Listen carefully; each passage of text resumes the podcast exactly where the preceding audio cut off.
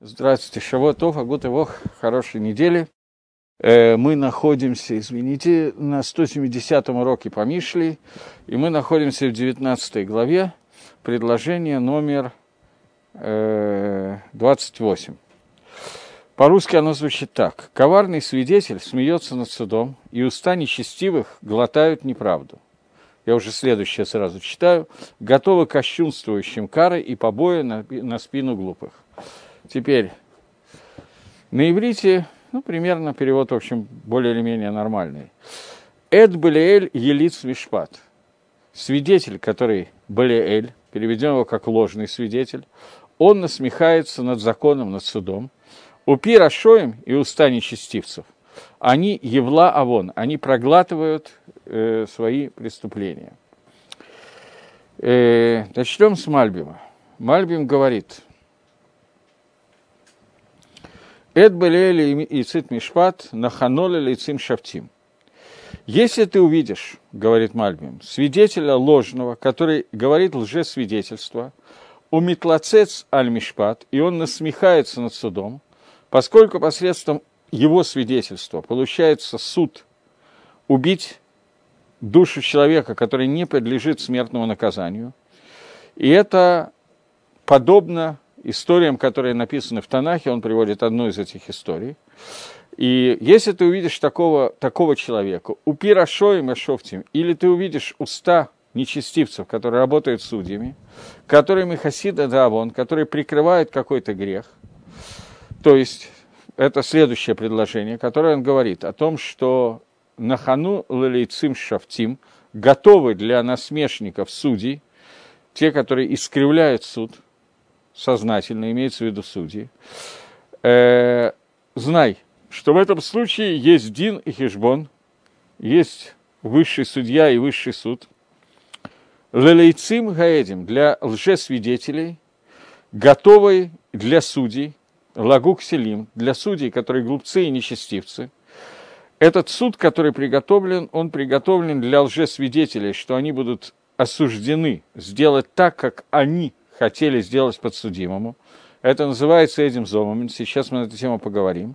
А судьи будут наказаны плетками, минрашамаем, наказаниями макот, ударами э, с небес.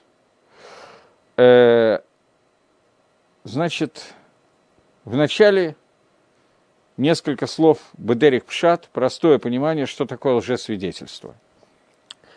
В Торе очень трудно привести закон лжесвидетельства в действие, поскольку если приходят два человека, которые договорились лжесвидетельствовать и говорят ложные, идут ложное свидетельство, то даже если придут двое других и скажут, что эти двое соврали, то у нас получается, что двое против двух. То есть приведем какой-нибудь пример. Приходят два человека и говорит, мы, говорят, мы видели, как в 12 часов дня Шимон убил Рувена. Приходят двое других, мы видели, говорят, два часа дня Шимон не убивал Раувена. То в этой ситуации у нас называется это два против двух. Если есть двое, то это все равно, что есть сто, поскольку в Торе написано «Альпишлайма шлаша эдим и кум давар», на основании двух или трех человек, свидетельство двух или трех человек, будет осуществлена какая-то вещь. И поскольку написано двух или трех, то раз двух свидетелей достаточно, зачем написано три? Одно из объяснений, там есть много Танаем, Раби Шмель, Раби Акива, я сейчас привожу то, которое нам нужно. Э, дроша, которая говорит, толкование, которое говорит, что два и три, они равноценны. Как на основании двоих ты убиваешь, так и на основании троих ты убиваешь. Если двое говорят одно, а трое говорят против двоих, то нету кого-то, кого больше. Два и три это знак равенства между ними. Если есть с одной стороны два свидетеля, с другой стороны сто свидетелей, то тоже мы ставим знак конгруентности и говорим, что у них есть одинаковая сила, и сто не могут опрокинуть двоих.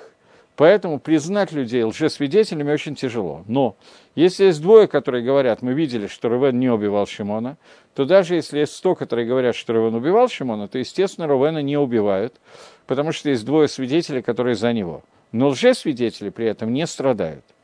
Это называется эдей гахаша. Гахаша – это противостояние двух пар свидетелей. Я не знаю, как лучше перевести на русский язык.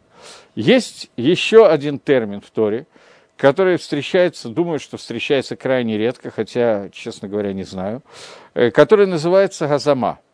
Идей газама – это понятие гзера закосов, указание Торы, которому в общем и целом невозможно можно попытаться подобрать какие-то логические объяснения, но на каком-то уровне они все опрокинутся.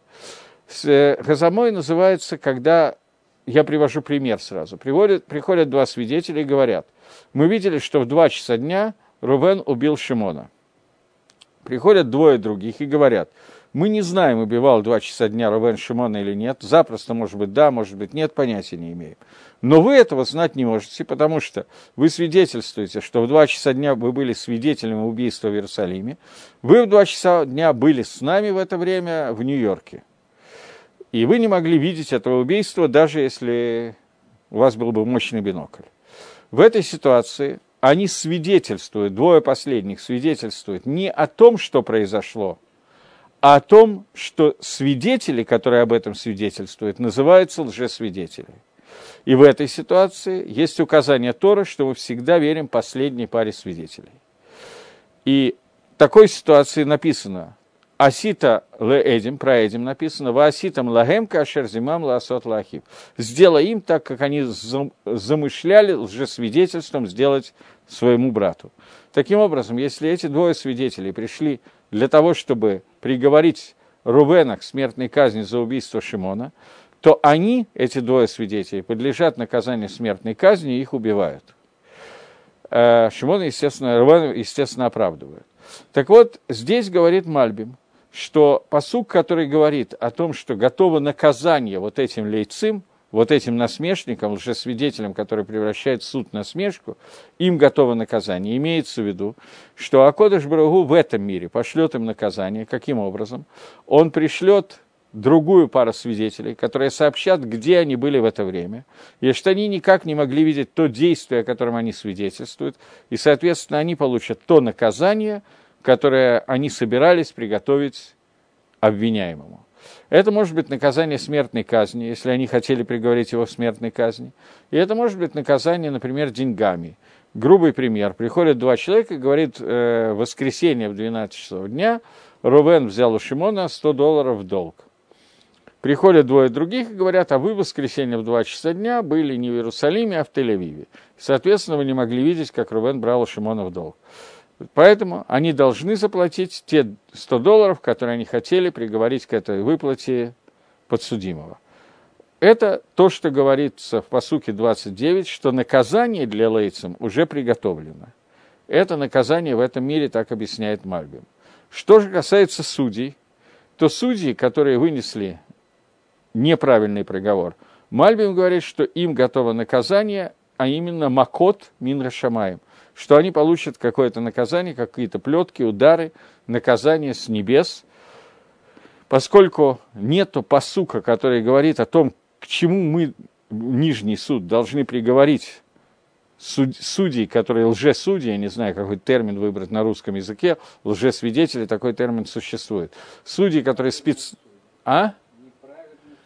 Судей, которые выносят определенно специально неправильный приговор, для этого нету какого-то наказания, которое указано в Торе, поэтому говорит, э, объясняет Мальбим, что Шломо Амелах пишет, что такие люди получат наказание сверху Мина Шамаем в виде каких-то ударов, которые Гакодыш Барагу решит им дать. Это уже будет решение Всевышнего.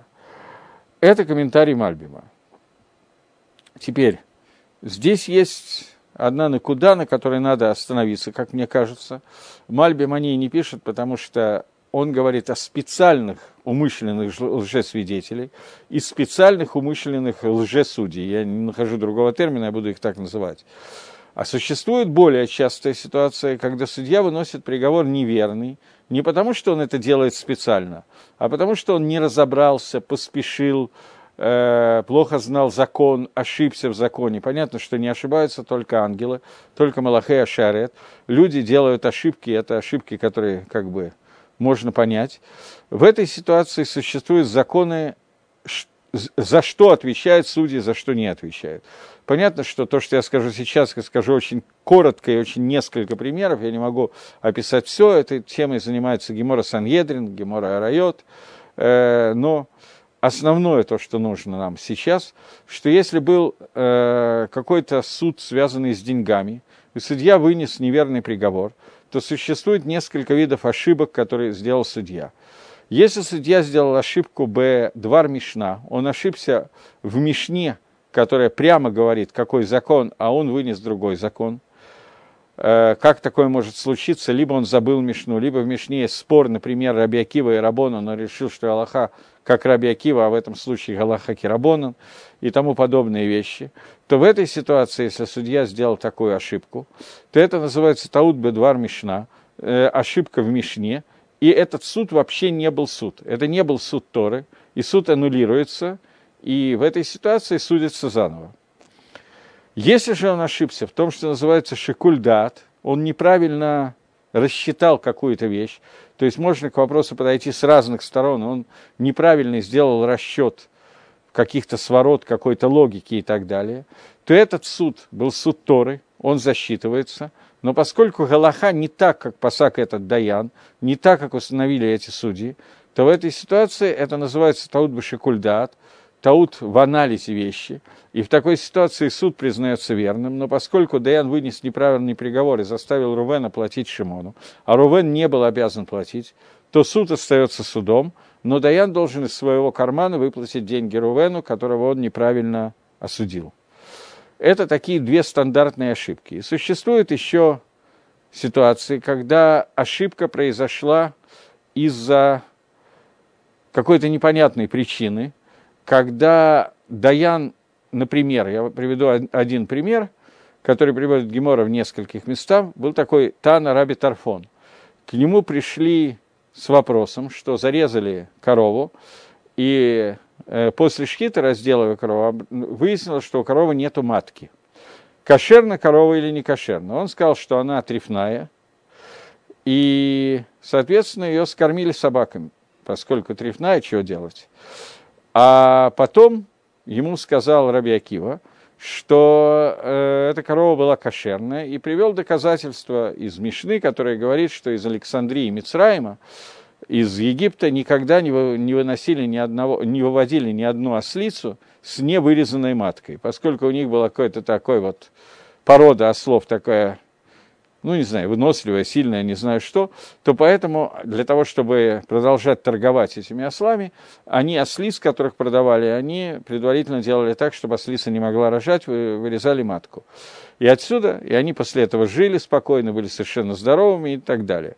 Отсюда делается вывод, что вырезанная матка удаленная – это не трейфа, и поэтому Гемора говорит о том, что Раби Тарфон ошибся. Это ему говорит Раби Акива.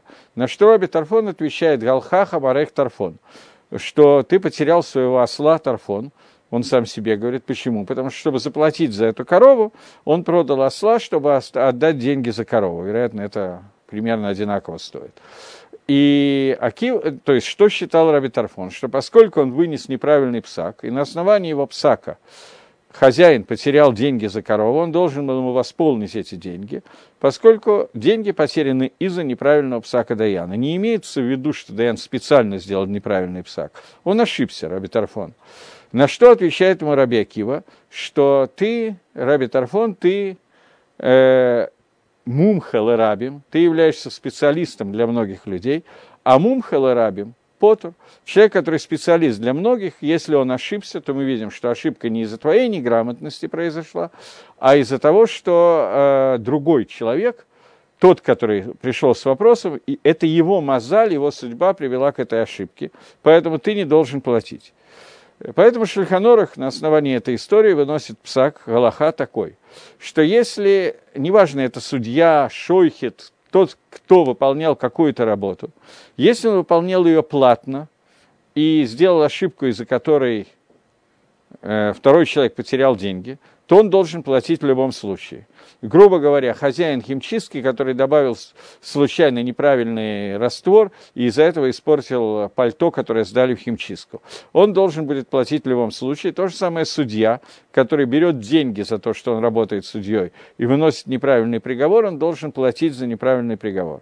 Но если это был человек, который работает бесплатно, как Раби Тарфон, который судил бесплатно, то его ошибка а зависит от того, кто он такой. Если он мумха, если он специалист, то он не должен платить. Если он не специалист, то он должен платить. Э, вот, Раби Тарфон был мумха, поэтому он не должен был платить. Но когда судья выносит неправильный приговор, бекавана специально, чтобы искривить суд, например, взяв взятку или издеваясь над законами Торы, или потому что ему не нравится Рувен, который пришел судиться, причина может быть абсолютно любой, то в этой ситуации Галаха меняется, и понятно, что он должен платить, он просто взял и специально украл. Но кроме этого, говорит нам Шлома Амелах, что этому Даяну обещано наказание, которое приготовлено ему. И Мальбим объясняет, что наказание будет в виде макот, в виде ударов, которые он получит Мина Шамаем. Так объясняет посук Мальбим. Я вокруг посука немножко дал какие-то вещи, которые не, не сказаны напрямую в посуке, но такие вещи, которые связаны с судом. Окей. Гагро Гаон Мивильна, он начинает с анализа одного слова, которое здесь есть. Когда мы читаем по-русски, это сразу э, теряется, но на иврите это звучит таким образом. 28-й посук. Эд были аль елиц мишпат упирашоим евлавен. То есть судья, э, свидетель были эль. Были эль – это слово, которое непонятное значение. В принципе, это такое верх расшаидства – верх нечестивства, который есть. Адам Балиэль это называется ну, супер Раша, человек, который полностью в Ецаргаре. Он насмеивается над законом. Объясняет здесь э, Агро так, слово Балиэль. Он объясняет, Эд Шекер, это лжесвидетель, Шигу, который, теперь он объясняет само слово Балиэль, Бли Оль, без Оль Шамаем, без ерма неба, без страха неба, без того, что это тот человек, который не принимает себе, на себя э, Оль Малхут Шамаем, иго Небесного Царства. Вейнера целакая мицвод, барану, барейну и барах. И он не хочет выполнять митсвы, которые дал нам Всевышний Идбарах Шмо. Вегу асе э, машаль умалица. И здесь делается пример. Э, то есть пример Тора. Как обычно, само слово «мишли» оно показывает, мы занимаемся тем, что нам приводит какой-то пример и описывает его, и мы из него, из Машаля, должны учить Нимшаль. То, что то, что хочет Шламу Амелах уподобить, что мы поняли из этого, выучили какой-то урок. Машалю и лица, который идет здесь речь, это Тойра, говорит Гаон Мивильна. И здесь сказано про какой-то про человека, который говорит про какой-то мицву, про какой-то закон, который написан в Торе, мицва, дин, не знаю что, Эндин зенаге как шаф. Этот дин, этот закон сейчас не, не принят. О, шеэн перушок и пшуто, или объяснение этого закона, это не простой перевод, и не то, что указано в Торе сделать митсу, а здесь есть что-то более глубокое и так далее, что-то такое духовное. Тора здесь намекает на то-то и то-то, и совершенно другую вещь, а не на то, что там написано. Это называется лейц, это называется насмешник, тот, который елится Дгамишпат, который искривляет, насмехается над законом, который сделан. То есть он делает малицу Бамишпат, он делает насмешку в суде. В суде имеется в виду в заповеди Торы. Ну, какой-нибудь пример –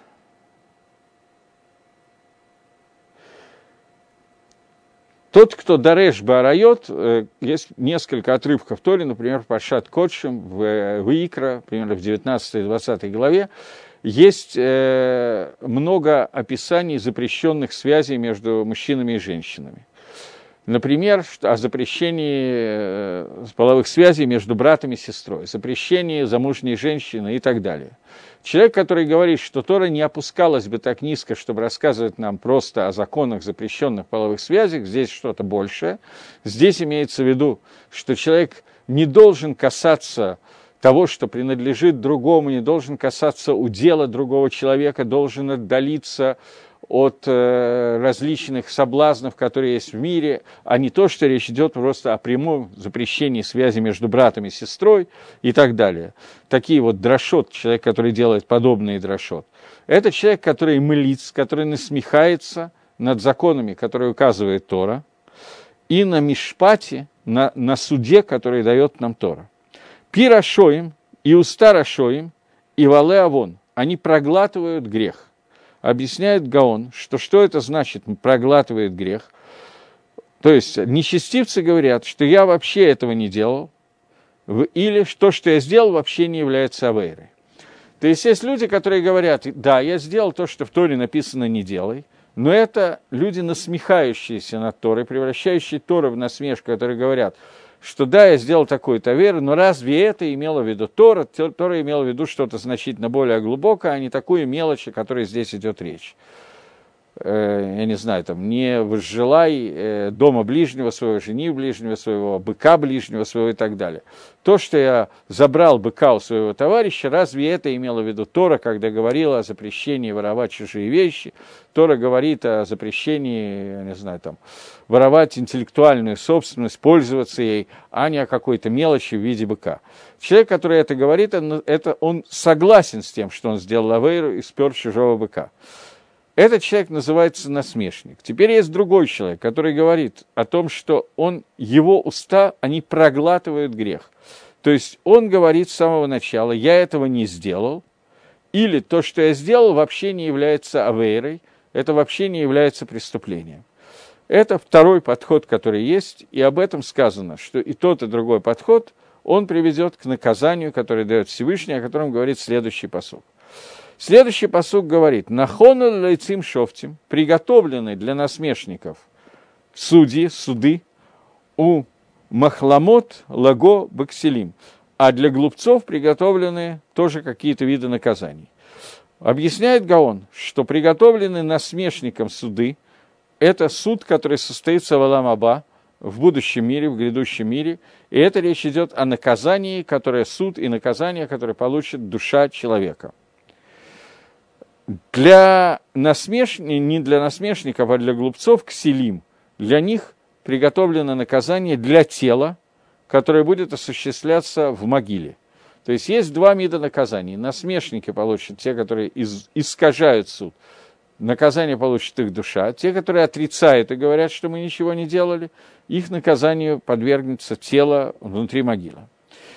Иньянгу, говорит Гаон, о чем здесь идет речь? Сказано «Игилу шамаем ону авано в арец миткоме метло». Есть посук э, в Иове, который говорит, что раскроют небеса грех человека, а земля миткомемалу, она отомстит ему, человеку, за его аверу. Объяснение. А что такое авон, грех? А вон это оныш, это наказание. Как сказано, гадоль авани минесо. Более велик мой грех, чем можно нести. Имеется в виду наказание, которое мне положено за этот грех. Оно больше, чем я могу вынести. Это слова, принадлежащие товарищу Каину. И когда Годыш Баругу устанавливает наказание на человека, то вначале, вначале наказание устанавливается на небесах, а с небес оно сходит, спускается на землю. А земля производит тот процесс, который называется Дин суд. И говорит Гаон, что он это объяснял в книге, в комментариях на книгу Ишаягу, в пятой главе Ишаягу. Он объяснял, как это происходит. В начале Игалуга Шамаем небеса раскрывают, там происходит гилуй, раскрытие, и это является оныш, это является наказание. После этого земля производит некоторую накому, некоторую месть за то, что человек сделал, и делает ему уже оныш, который находится на земле. Земля судит тело человека, а на небесах судится душа, человека. Э, до того, как я прочитаю дальше Гаона, э, я когда-то слышал такой пример первого уровня генома, самого высокого из уровня генома, где наказание самое слабое, начало наказания генома, которое происходит. Оно происходит таким способом, что э, че, душа человека попадает как бы в большой зал, где как на экране показывают все его неблаговидные поступки, которые могут видеть все его друзья, знакомые и так далее, и незнакомые и все, что было раньше скрыто, становится открытым. И тот стыд, который человек испытывает, это первое наказание, которое существует для души. И вот здесь написано в посуке, что и Галуга Шамаем раскроет, Галуй – это раскрытие, раскроют небеса грех человека, А дальше земля производит уже, на кому производит уже само наказание. Вот. Напис... Есть посук, который говорит, э, мы это учили в Мишле, в третьем перике этот посук, «Рашем бы хохма и сетарец, конен шамаем батуна». Всевышний в мудрости, в хохме установил землю и установ... сделал, создал небеса твуной, биной. Поэтому Лейц – это человек, который является насмешник. Это противоположность понятию Торы – которая приходит Минра Шамаем с небес, поэтому лейца судят на Шамаем, на небесах, то есть суду подвергается его душа. Ксиль – это глупец, такой, который э, ведет, его глупость противоположна хохмы. Что это значит? Что его тавод этого мира, они настолько сильные, что несмотря на то, что он знает, как себя правильно вести, он не в состоянии этого делать и уходит с правильного пути из-за желаний, собственных желаний. Так вот, этот человек называется ксилем. Ксиль – это обратное понятие хохмы. Хохма – это человек, который его мох, его мудрость владеет его телом, его качествами. Здесь же, наоборот, его тело владеет его мудростью. Поэтому его наказание – это наказание тела, поэтому оно начинается, его основная роль происходит на земле, а не наоборот. Вот, поэтому на, небесе, на небесах происходит наказание только э, души, а на земле происходит наказание тела, и наказание тела, оно тоже, как бы суд происходит на небесах, и потом спускается, и уже Гацал и Поль, в действие он входит только на земле. Это наказание, которому подвергается тело. Окей. Таким образом, без Радашем мы закончили 19 главу, которую я планировал закончить в прошлый раз, но не сумел. И мы теперь начинаем следующую главу, главу номер 20. И нам остается 10 глав до окончания Мишлей. Говорит Шлома Амелах, вино глумлима, шейхар, я не знаю, как перевести слово шейхар, это брага, пиво, водка, все это одинаково переводится, оно приводит к буянству. Всякий увлекающийся ими – это человек, который неразумен. Лейц Гаяин – насмешка – это вино. Гоме Шехар – буйство – это Шехер. Веколь Согебо Лои Хакам. И человек, который им злоупотребляет, и Саге, который им пользуется – он не станет мудрым. Это не приведет его к мудрости. Окей, понятно, что простое объяснение посука, оно как бы на поверхности, и очень маловероятно, что Шлома Амелах хочет нас ввести в сугью, которая называется борьба с алкоголизмом. Явно, что здесь имеется в виду что-то более глубокое. Но начнем сначала. Он говорит, прежде всего, в переводе слов Мальбим объясняет, что шехер, то, что я перевел, брага, водка и так далее, имеется в виду старое вино, которое очень сильно пьянит, опьяняет. Э, вот, но в Шульханоруке, в других местах переводится иначе, переводится как э, не вино, я не знаю, как это сказать. У них не было водки в виде перегонки, они не знали процесса перегонки но они делали не из винограда, а из каких-то других напитков, э, из других продуктов делали какие-то виды алкогольных напитков, и они все они называются шехер. Это может быть и пиво, и брага, и все что угодно. Окей. Лейц Гаяин, насмешником является вино. Насмешник – это тот, который насмехается над законами мудрости, потому что законы мудрости, их нужно принимать с верой, и с Ешерот Галев, и с прямым сердцем. После того, как на них нету никаких мофетов, нету никаких доказательств. То есть законы, которые дает мудрость, которые дает Тора, они недоказуемы с точки зрения, их невозможно учить как теорему, короче говоря, потому что всегда можно найти какую-то пирху, какую-то возможность оспорить. И сколько бы человек не рос в знаниях Торы, должна быть одна на куда, один элемент, который называется иммуна, вера. И всегда нужно понимать, что если мне что-то непонятно или кажется неправильным и так далее, то разум мой и разум Всевышнего, они немножечко несопоставимы. Поэтому есть какую-то вещь, которую я должен принять от Творца. И после того, как эти накудот приняты, эти элементы приняты, после этого определенное количество вещей, которые даны нам в Торе, должны превратиться в качестве определений и аксиом, и тогда из остальных из них можно выводить законы уже как теоремы. Но если я не принял какие-то количество определений аксиом Минашамаем с небес, то я никогда не смогу прийти к правильному выводу, потому что сам, мои самостоятельные наблюдения, они всегда будут отличаться неточностью.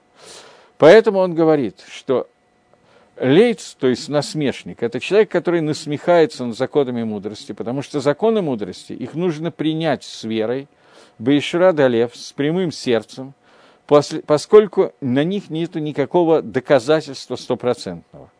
И обучать надо таким образом, потому что тот, кто принял законы мудрости, если он согеба яин, даже тот, кто принял законы мудрости, то есть он готов их принять, он принял, признал, у него есть иммуна, у него есть мера, вера, и он двигается дальше. Если он согеба яин, если он начнет, ну, не знаю, слишком много вина принимать, пристраститься к вину, то он не станет, не поумнеет, не помудреет, не станет хахамом, потому что вино, оно само по себе является насмешником. То есть вино приводит к китлоцицуту, к насмешкам на хукей хохма, на законы мудрости. Поскольку э, оно начинает властвовать над сердцем человека и рисует внутри сердца человека различные соблазнительные рисунки, которые приводят к тому, чтобы увести от дороги мудрости в гололот, в пустоту. И все это кажется ему совершенно прямым. То есть, поскольку сердце начинает увлекаться какой-то темой, вино этому способствует, то этому человеку кажется, что то, что он сейчас рассуждает и думает, ему это кажется стопроцентно правильным. И вот человек, который лейц, который насмешник, он метлацец ракаля хохма – Вело аль Он может насмехаться только над понятием хохма и не может насмехаться над понятиями, да, над понятиями дат. Поскольку дат – это хибур, это то, что соединено. После того, как хохма вошла в человека, и она вошла на уровне хохмы, на уровне иммуны, после этого она была обработана с помощью бины, с помощью разума и обработан такого уровня, что «эйн бина, эйн дат», «эйн дат, эйн бина», что человек обратил ее в состояние дат, он итхабер с этой мыслью, то есть с теми идеями, которые он проанализировал и принял, он обратился в единое целое, и они соединены с этим человеком, то небольшое легкое опьянение, оно, не может, оно может сделать человеку показаться смешным, какое-то хохма, какие-то элементы, которые он принимает. Но то, с чем он соединен, которые для него очевидны, понятны, они уже никогда не будут требовать ни доказательств, ни меры, ни веры, ничего. Это часть его. То против этой части это не может сработать. Поэтому даже переизбыток вина, излишки, они не будут являться здесь опасным. Но шехархоме, огромное количество более крепких алкогольных напитков, оно Эйна метлацец бедат клаль, раг бегамейга. Оно не, не вызывает насмешки над датом, но когда его разум, она отключает разум человека, и человек делает как бальхай, он превращается немножко в животного, и оно отключает не то, что оно делает дат неправильным, оно приводит к тому, что дат полностью отключен. Вот это вот состояние знания, стопроцентного понимание, знание и так далее, оно выключается. И человек начинает работать не на уровне разума, а на уровне простых инстинктов. В общем, все примерно понимают, как это происходит. Поэтому говорит Шлома Амелах нам, я еще раз читаю посук, Лейц Гаяин, что вино является лейцаном, вино является насмешком, оно глумливо мне перевели. А шехар, более крепкие напитки, они являются гуме, Русский переводчик не нашел другого слова, наверное, это действительно один из возможных переводов. Перевел слово «буян», оно приходит, переводит к буйству. Э, всякий увлекающий, человек, который ими увлекается вином и водкой, он называется неразумен, то есть он человек, который постепенно, так или иначе, выключает свой мох, свой разум, а поскольку нормальное состояние человека – это мох, шалет аль мох, разум управляет сердцем, и все чувства, они должны быть управляемы разумом, то человек, который пришел к тому, что он э, тот разум, о котором мы говорим, отключил, то, соответственно, чувства будут полностью отключ... в отключке. Окей, теперь говорим, что сказал нам Гагро. Гагро пишет, Лейс Гаяин. Ров лейцанут, большая часть насмешек, происходит тот момент, когда люди садятся, чтобы пить вино. Есть понятие машап лейцим, э, посиделки насмешников. Когда люди садятся и начинают э, просто пить, есть и рассказывать часами, говорить ни о чем. Вот. Это называется Машаф Лейцин, и об этом говорит первый псалом Давида Мелаха, что благословен человек, который не сидел в Машаф Лейцим Лоиша, в компании насмешников не сидел. Ров Лейцанут, говорит э, Гаон Мивильна, он происходит, когда люди садятся пить вино. И это то, что написано Лейц Гаяй, насмешка является вино.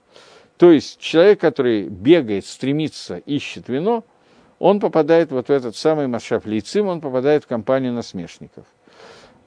Гема Шехер, то есть Гема Ногам Ахар Шехер Лимцоло, человек, который сильно работает, стремится, чтобы найти вот этот вот шехер, очень крепкий спиртной напиток. Веколь Сагаба, и человек, который, э, ну, излишествует в вине и в шехере.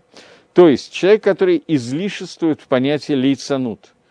У него серьезная проблема с лицанутом. Такой человек, Лой Хакем, он не станет мудрее. Как сказано, «Еби шемен рокех». Э, это посук, который я прочитал из Кагелета, что будет пузыриться, я не знаю, как это сказать, э, масло елей, который находится и спрашивает, он сейчас приводит Мидраш, Мидраш Кагелета, он спрашивает, почему слова Торы уподоблены шемину, уподоблены маслу. Как масло, если в него налить немножко воды, то масло начинает выходить, оно начинает подниматься наверх. Поэтому если у нас есть полный стаканчик масла, я наливаю в этот стаканчик воду, то выплескиваться, выливаться наружу будет масло, а не вода, потому что масло э, легче воды, поэтому оно поднимется наверх, а там края посудины кончились, поэтому оно выльется наружу. Э, вот, и поэтому он говорит, секунду, почему слова Торы уподоблены маслу? Как масло, поскольку у него немного воды наливают, то масло уходит наружу. Также слова Торы. Если человек вводит в себя немножко насмешек, то он теряет много Торы, поэтому он не помудреет. Что имеется в виду? Что человек, который с помощью вина, другого напитка или без их помощи впускает в себя какое-то количество лицанута, то человек, который был наполнен до краев Торой, поскольку лицанут занимает место, а Тора уподоблена шемину, маслу, то как вода, которая... Э, дворим бетелем – это вода, это пустота. Э, и когда туда входит вода, то выходит масло, которое было легче, оно выходит на поверхность. И получается такая ситуация, что на первый взгляд, если человек полон Торы, и он пытается что-то в себя, кроме Торы, впустить, то поскольку он уже наполнен, то ничего не может войти. Насмешка может. Поскольку насмешка, ее свойство такое, что она входит в человека, и выталкивает из человека Тору. Поскольку человек был полон, то пустой полости уже нету, то что произойдет? Тот, кто лишний, тот выйдет наружу. Лишним окажется Тора. Поэтому человек, который насмехается, он не будет обладать мудростью, говорит посук. Теперь в связи с этим можно попытаться прочитать посук так, как его читает Гаон Мивильна.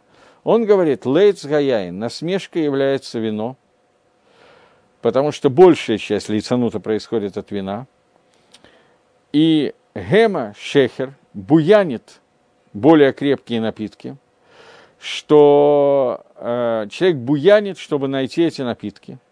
И человек, который при, э, принимает их слишком много, вот эти вот виды напитков, то он приводит, э, то это приводит к лицануту. Поэтому человек, который занимается лицанутом больше минимальной нормы, которая есть, понятно, что какой-то возможность лицанута остается, человек не может жить в полной депрессии, он может шутить, смеяться и так далее, но если это начинает занимать больше места, чем нужно, то этот человек не будет умнеть от своего лицанута. И объясняет Гаон, что это связано с тем, что поскольку лицанут будет выталкивать Тору, а Тора легче, чем лицанут, то лицанут будет находиться в теле, а Тора выйдет наружу и выльется, прольется и исчезнет. Поэтому даже небольшое количество лишнего лицанута, оно уберет из человека Тору. Я еще раз говорю, что это не означает, что человек должен всегда находиться в состоянии такой стойкой, стабильной депрессии. Нет, это неверно. Человеку можно улыбаться, смеяться, радоваться, веселиться. Э, есть посук, который говорит, что вы ответите за то, что Ламаан Шело Авдул Ашем Делу Авдул Ашем Бесимха, за то, что вы не служили Всевышнему в радости. Но есть разница между Симхой и Лицанутом. Симха – это радость, Лицанут – это насмешка. Лицанутом называется насмешка – над Торой. Что значит насмешка над Торой? Это не обязательно насмешка, как мы учили в конце прошлой главы. Это насмешка над законами Торы, которые нам описываются. Когда человек начинает их высмеивать, извращать и так далее, это один вид лицанута.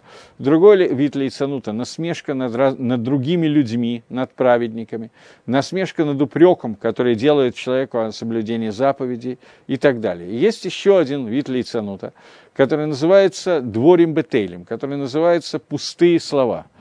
Пустые слова – это тоже лицанут, или человек, который проводит время в пустом звоне рта, это тоже называется лицонус – и то, и другое является тем, что запрещает Таратейну Агдуша. Но симха – это что-то другое. Настоящая симха бывает симха от мицвы. И люди могут по поводу мицвод рассказывать анекдоты не, не для того, чтобы высмеять мицвод, а для того, чтобы э, показать, например, что происходит, когда вместо мицвод делаешь что-то другое. Люди могут смеяться, веселиться над какими-то вещами аламазе, но как только доходит, доходит до, до законов Торы, то можно лит лацец, можно насмехаться над тем, как я ошибся и сделал неправильно. Никакой проблемы в этом нету, можно это говорить со смехом.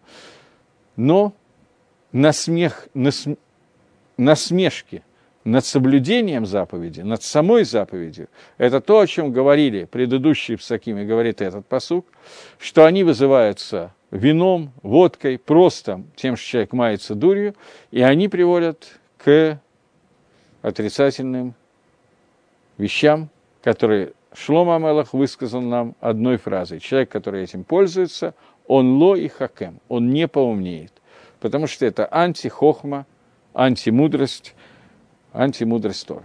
Окей. Теперь следующий посук,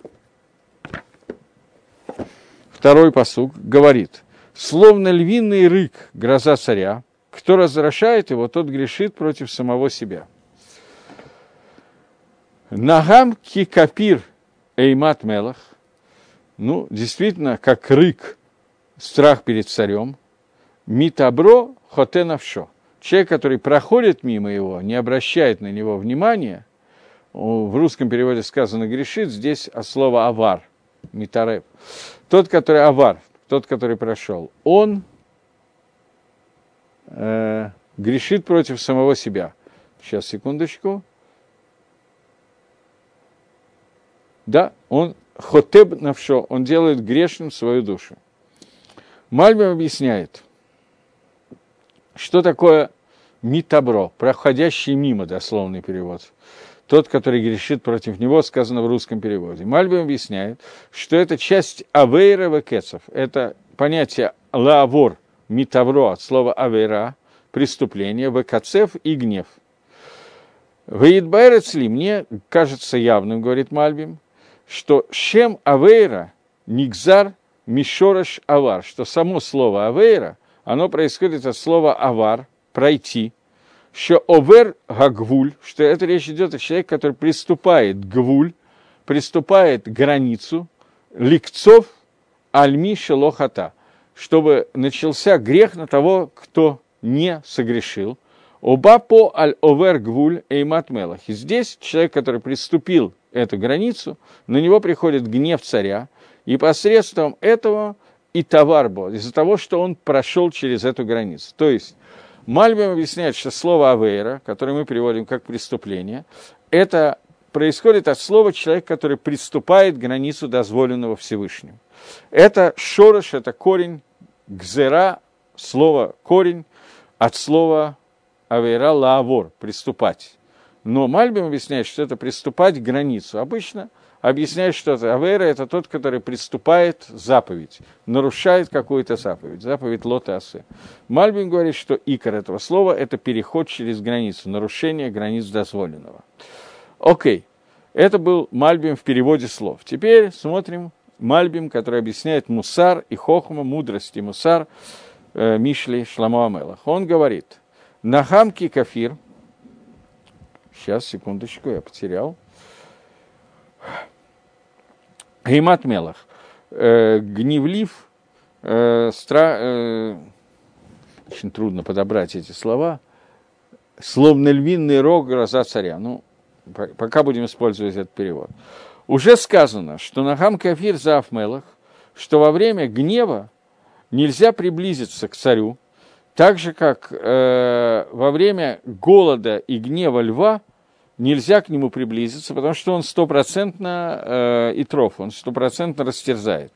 Здесь сказано, что также во время бет рацион, во время рациона, в удачное время, что можно приблизиться к царю. Тем не менее, нужно быть очень аккуратными, нужно находиться в страхе, э, волнении перед царем. Гедрейма, теперь определение слова страх, опасение, это вещь, которая запугивает со стороны величия и уровня гдулы, уровня величины, величия царя. И нужно, чтобы человек не, проход, не приступал законы Всевышнего из-за этого страха, что вот это вот страх величия, трепет, я не знаю, как его лучше перевести, он будет предупреждать человека, чтобы он не облегчил свою голову, чтобы он не вел себя легкомысленно и не использовал шарбит шейзахер бамаро, и не пользовался ничем, что может как-то повредить и привести к стра... то, что пугает, не, пол... не пользовался ничем запрещенным, которое его пугает. И человек, который приступает эти законы, то этот человек хаяв мета, он повинен смертной казни. И этот человек хотенавшо, его душа совершает грех, и тот, кто приближается к этому уровню трепета, то этот человек приближается к рыку, рыку царя. То есть человек должен все время рассматривать свое отношение со Всевышним больше, чем как будто перед ним находится лев, который на него рычит. И лев, который на него рычит, вызывает, понятно, что дикий животный страх. Страх перед Всевышним – это трепет от понимания величия царя – и человек, который находится в понимании этого величия и в ощущении его, он никогда не придет к тому, чтобы нарушить слова царя, потому что вот трепет этого величия будет ему мешать это делать. Э, Гаон здесь приводит очень короткий комментарий, в отличие от Мальбима. Он говорит, что рык царя, страх перед царем, это страх, который царь включает, воздействует царь этим страхом во время, когда стоят перед ним. И несмотря на то, что царь не находится в гневе, тем не менее он внушает такой страх, как человек, который находится перед рычащим львом. И человек, который приступает желание этого царя, он хатеба навшо. Он совершает авейру, грех своей душой. Что значит хоте навшо? На самом деле я все время читаю хоте б навшо, грешит своей душой. Здесь написано хоте навшо. И перевод, который дает Гаон, он обращает внимание на то, что здесь написано хате навшо, а не хате б навшо. Не человек грешит своей душой, а человек делает хет своей душе. Что означает сделать хет своей душе? Я много-много раз говорил, что слово хет означает слово хисарон изъян. То есть само понятие, перевод слова хет – это изъян. Человек, который приступает волю царя, он делает изъян в своей душе. Он делает, так объясняет Гаон, хисарон ихсир навшо. Он делает свою душу погум, испорченный, с хисароном, с изъяном. Э, и кроме всего прочего, когда он это делает в своей душе, то идгале безайон золото, то наружу выйдет безайон, вот э, стыд этого человека, этой души, он выйдет наружу, и это станет вот таким вот проявлением его стыда. Э, на самом деле, Гаон абсолютно непонятный, непонятно, что он хочет сказать, потому что то, что надо бояться Всевышнего, это перевод этого предложения. Но это книга Мишли, соответственно, нужно понять нимшаль, который здесь сказан, что нам хотят этим примером объяснить, и Гаон этого не объясняет. Поэтому у меня здесь есть внизу в ссылках комментарий на комментарий Гаона – где написано «Агроло биэр иньяна нимшаль», что Агро здесь почему-то не стал объяснять, что имел в виду Шлома Амелах, когда говорил нам этот машаль, этот пример, от чего он хотел нас предостеречь. Потому что простой перевод, очень понятный, что человек должен ощущать себя, стоя перед Всевышним, постоянно – как человек, который стоит перед львом, который решит на него, и даже когда Всевышний на меня не гневается, я должен находиться не в страхе, я не знаю, страх такое слово не очень подходящее, но в трепете перед Творцом, и любая авейра, любое преступление, когда я перехожу границы того, что хочет от меня Всевышний, это вещь, которая должна быть понятна, что я теряю что-то, вношу изъян в свою душу. Но говорят комментарии на Гаона, что это вещь, которую мы понимали без этого посука в Мишле. Поэтому что хочет сказать Шлома Амелах этим посуком, нам здесь не объясняет Гаон, и непонятно, почему не объясняет. Вот, это такое замечание по поводу комментария Гаона, потому что обычно любые псуким из Мишли, они являются только машалем, только примером, и Гаон старается всюду объяснить нам манимшаль, что нам хотят объяснить, э, для чего этот пример привел, что из этого примера мы должны выучить. Но здесь Гаон почему-то оставляет эту обычную свою дорогу и объясняет, что здесь речь идет просто о примитивной вещи, которая говорит о том, что человек э, должен трепетать перед Всевышним, понимать его уровень и понимать, что если он делает что-то против замысла Всевышнего, он переходит границу и, соответственно, вносит бгам, изъян в свою душу. Окей. Следующий посук немножко более будет объясненный, который говорит, честь для человека воздержаться от ссоры, а всякий глупец, он не обуздан. Э, посмотрим на иврите. Квот лаиш шевет мирив, почесть человека – уйти, шевет, шевет сидеть во время ссоры, не обращать на нее внимания. Выколь авиль идгале, а любой глупец, его глупость будет раскрыта. Э, немножко мало времени у меня. Есть такой анекдот, немножко тоже напоминающий то, что здесь написано. Подбегает шакал ко льву и говорит, лев, давай драться. Лев ему говорит, пошел вон, не буду я с тобой драться. Шакал говорит, что если ты не будешь драться, я всем расскажу, что ты побоялся со мной драться. Отвечает Лев, пусть лучше несколько глупцов подумают, что я побоялся драться с шакалом, чем несколько много умных подумают, будут говорить о том, что я дрался с шакалом. Вот. Это немножко подобное тому, что здесь написано, но это был анекдот, а это Мишли, может быть, анекдот отсюда и взят. Тот, который приходит ссориться, Аль-Шихерпо, то из-за того, что его обидели, оскорбили, Лоих Шофлалаковод, это не называется ему ководом. То есть есть Рувен, которого оскорбили, и он собирается ссориться с Шимоном, который нанес оскорбление. Это не является ководом, это не является уважением. Потому что даже если посредством ссоры он сумеет обидеть больше, чем обидели его, то он все равно не достигнет никакой цели. Потому что само по себе то, что он макпит, то, что он следит за своим за своей обидой показывает, что в этой обиде что-то есть.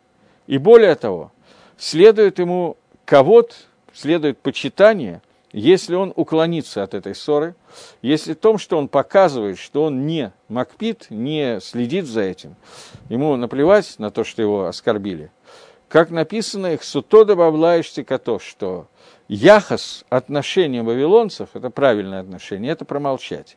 Если в то, что он будет охранять себя от вот этой херпы, от этой обиды, как написано, «Альты целый риф магер», не надо выходить на ссору быстро, «Пен мата асеба ахрета», и надо подумать, что произойдет впоследствии.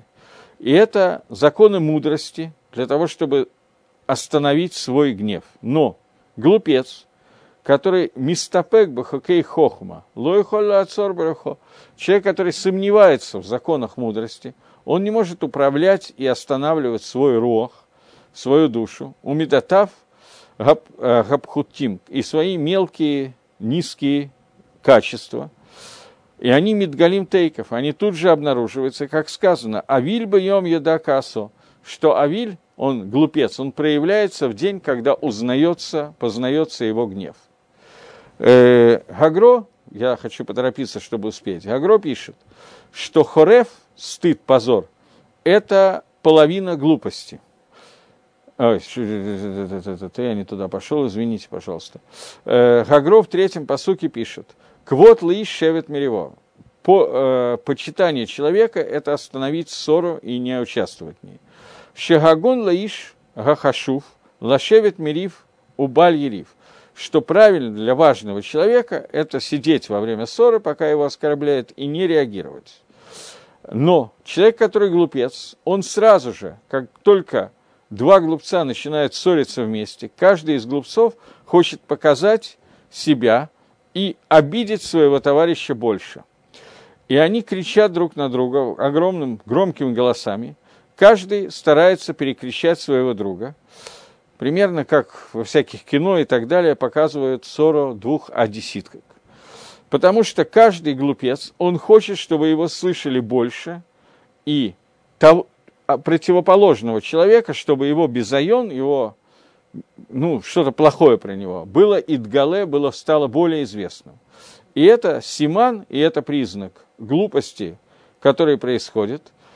И, соответственно, человек, который помудрее, и человек, который более важный, он для того, чтобы его кого-то остался, здесь дается рекомендация, как оставить свой кого-то, как чтобы уважение человека не лишился, то этот человек должен не обращать внимания на попытку его обидеть, не реагировать, и это само по себе раскроет, увеличит его кого-то в глазах других людей, и это тот совет, который дает нам Шлома Амелах, для того, чтобы не прийти к такой общей ссоре, чтобы каждый человек думал о своем ководе и старался уклоняться от ссоры. Как вы понимаете, это несколько отличается от дворянского кодекса дуэлей в начале XIX века. Вот, таким образом мы добрались с вами до четвертого посука 20 главы и встретимся через неделю и продолжим. Радашем. Всего доброго, до новых встреч в эфире.